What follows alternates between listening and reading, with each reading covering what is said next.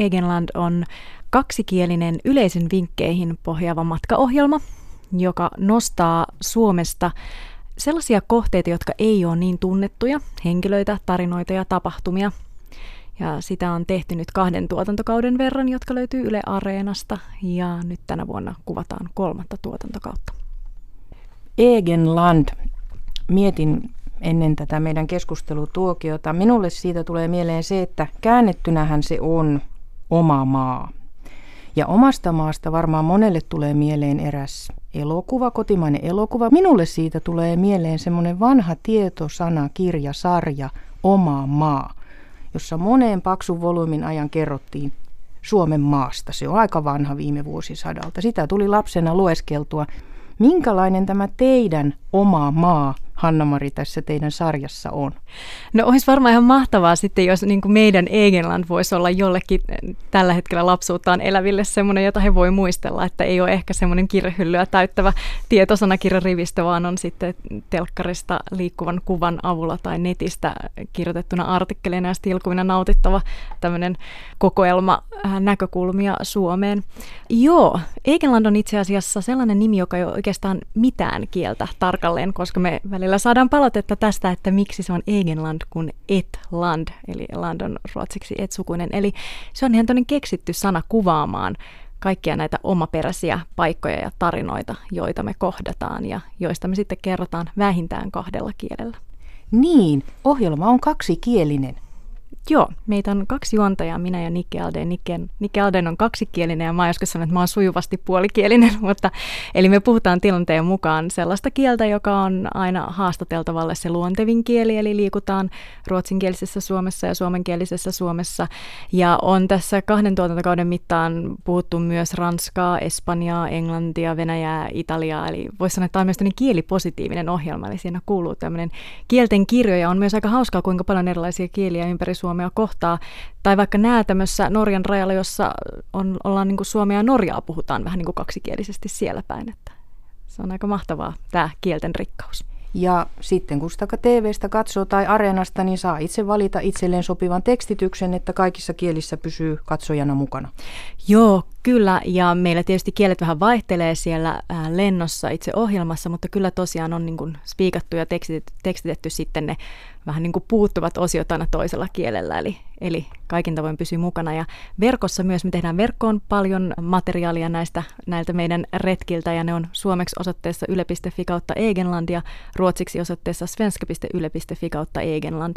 Ja kaikki nämä meidän kohteet on koottu tällaiseen karttaan, joka löytyy täältä meidän nettisivulta, että sitäkin kautta pääsee sitten tutkailemaan, mutta kyllä tässä on palvelua kahdella kielellä yleisen vinkkien ansiosta. Tämä on kulttuurimatka-opas-sarja. Minkä ihmeen takia te ette lähteneet jonnekin kaukaisiin, eksoottisiin maihin, joihin kaikki matkaohjelmat meidät vievät? Miksi te pysytte Suomen niemellä? No, mm, Eipä sekään tietysti on, on aina kiinnostavaa tutustua myös muihin, muihin kulttuureihin, mutta kyllähän tämä meidän kotimaakin on meille monesti vähän sellainen suuri tuntematon, että sitä tulee ehkä liikuttua siellä päin, missä on omat kotikonnut tai missä on sukulaisia. Ainakin mulle itselleni mä huomasin, että tässä ohjelman teon myötä ruotsinkielinen Pohjanmaa oli sellainen alue, että en ollut tajunnutkaan kuinka vähän siellä oli tullut liikuttua ja sitten se avautui niin ihan uudella tavalla itselle ja oli myös jotenkin musta tosi hauskaa käydä vaikka jossain pienessä Kolpin kylässä kalastusjuhlissa tai käyskennellä Kristiinan kaupungissa tai kyllä aika pitkälle pääsee tälle, jos ajattelee niin kuin vaikka ihan omaa päänsisäistä maailmaa tai miten voi itseään omia, omia näkökulmiaan avartaa, niin ihan täällä kotimaassa matkaillen ja sanoisin, että ainakin ehkä jos miettii tota matkan virkistävyyttä, niin joskus se voi, kun ei tarvitse lähteä niin kauas, niin se voi se virkistävä osio olla aika paljon suurempi, kun pääseekin paljon lähemmäs. Hanna-Mari Hoikkala, olen itse asiassa kanssasi aivan samaa mieltä. Se oli vähän tämmöinen provokatiivinen kysymys, koska minun mielestä on hienoa, että joku nostaa Suomen omia matkailukohteita, että voi lähteä ihan lähelle ja nähdä yllättävän virkistäviä, erilaisia, kiinnostavia, mielenkiintoisia, yllättäviä asioita. Ihan tässä omassa maassa. Kyllä. Mä tosiaan en jotenkin voi tarpeeksi olla niin kuin tuomatta esille näitä mahtavia yleisön edustajia, jotka meille näitä runollisia ja humoristisia ja kaikin tavoin mahtavia vinkkejä ovat lähettäneet, jotka sitten on herättäneet meidän kiinnostuksen toimituksessa. Ja sitten on otettu selvää ja löydetty näitä, näitä esille nostamisen arvoisia, arvoisia paikkoja, tarinoita. Ja tässä vaiheessa voisi olla hyvä kertoa, että nyt tällä, juuri tällä hetkellä on erinomainen mahdollisuus lähettää lisää näitä vinkkejä, koska meidän kuvaukset käynnistyy maaliskuussa ja jatkuu syksyyn asti, joten tällä hetkellä tuolla meidän nettisivulla voi käydä täyttämässä lomakkeen ja, ja tuoda esille jotain sellaista ehkä, joka ei ole vielä saanut sellaista huomiota, jota ehkä, tai sanotaan, että voi olla vaikka paikallisesti tunnettu ilmiö, mutta ehkä toisella puolella Suomea, tai, tai jotain, jotain sellaista, joka voi ehkä vähän yllättää meitä ja saada poikkeamaan polulta sitten, kun kesällä tai talvella Suomessa matkailee. Niin, mä sanon nyt tämän osoitteen tähän väliin. yle.fi kautta Egenland. Sitä kautta voi tutustua tähän sarjaan ja antaa oman matkailukohdevinkkinsä. Oliko tämä teidän ohjelman ajatus alun perin, että yleisöltä, katsojilta tulevat nämä vinkit? Kyllä, se on, tämä, on, tämä pohjaa ihan sataprosenttisesti tähän yleisöyhteistyöhön. Ja täytyy myöntää, että ihan silloin, kun ohjelmaa alettiin tekemään vuosi sitten keväällä, 2017 loppukeväästä, meillä oli aika tiukka aikataulu siinä, että kuvaukset oli lähestymässä, kun me se vinkkihaku avattiin. Ja kyllä meitä vähän jännitti, että innostuuko yleisö ollenkaan.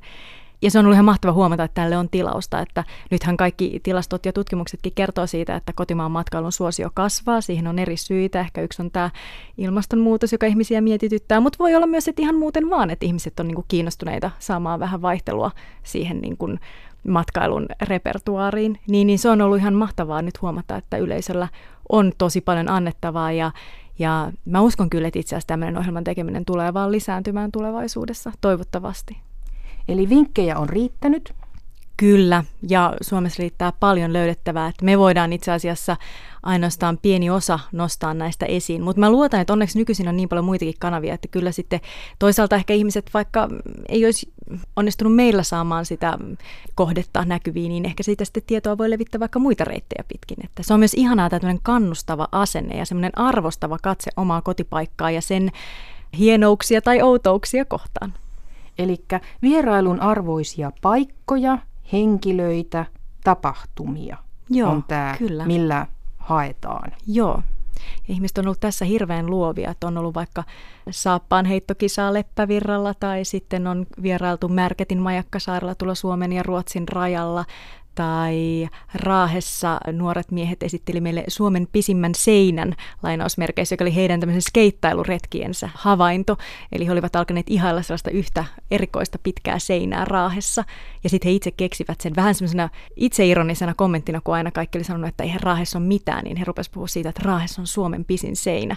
Ja me käytiin se seinä kuvaamassa puolitoista vuotta sitten, ja siitä tuli musta sellainen hieno tarina puu Raahesta ja sellaisesta, niin kuin, että pistetään vähän kampoihin sille asenteelle, että ettei siellä omalla kotipaikkakunnalla olisi mitään. Että tällaisia tarinoita on ihan mahtava nostaa esiin ja ihmiset on ihan uskomattoman luovia tässä, kun ne miettii, että mitä se kulttuuri just voi olla.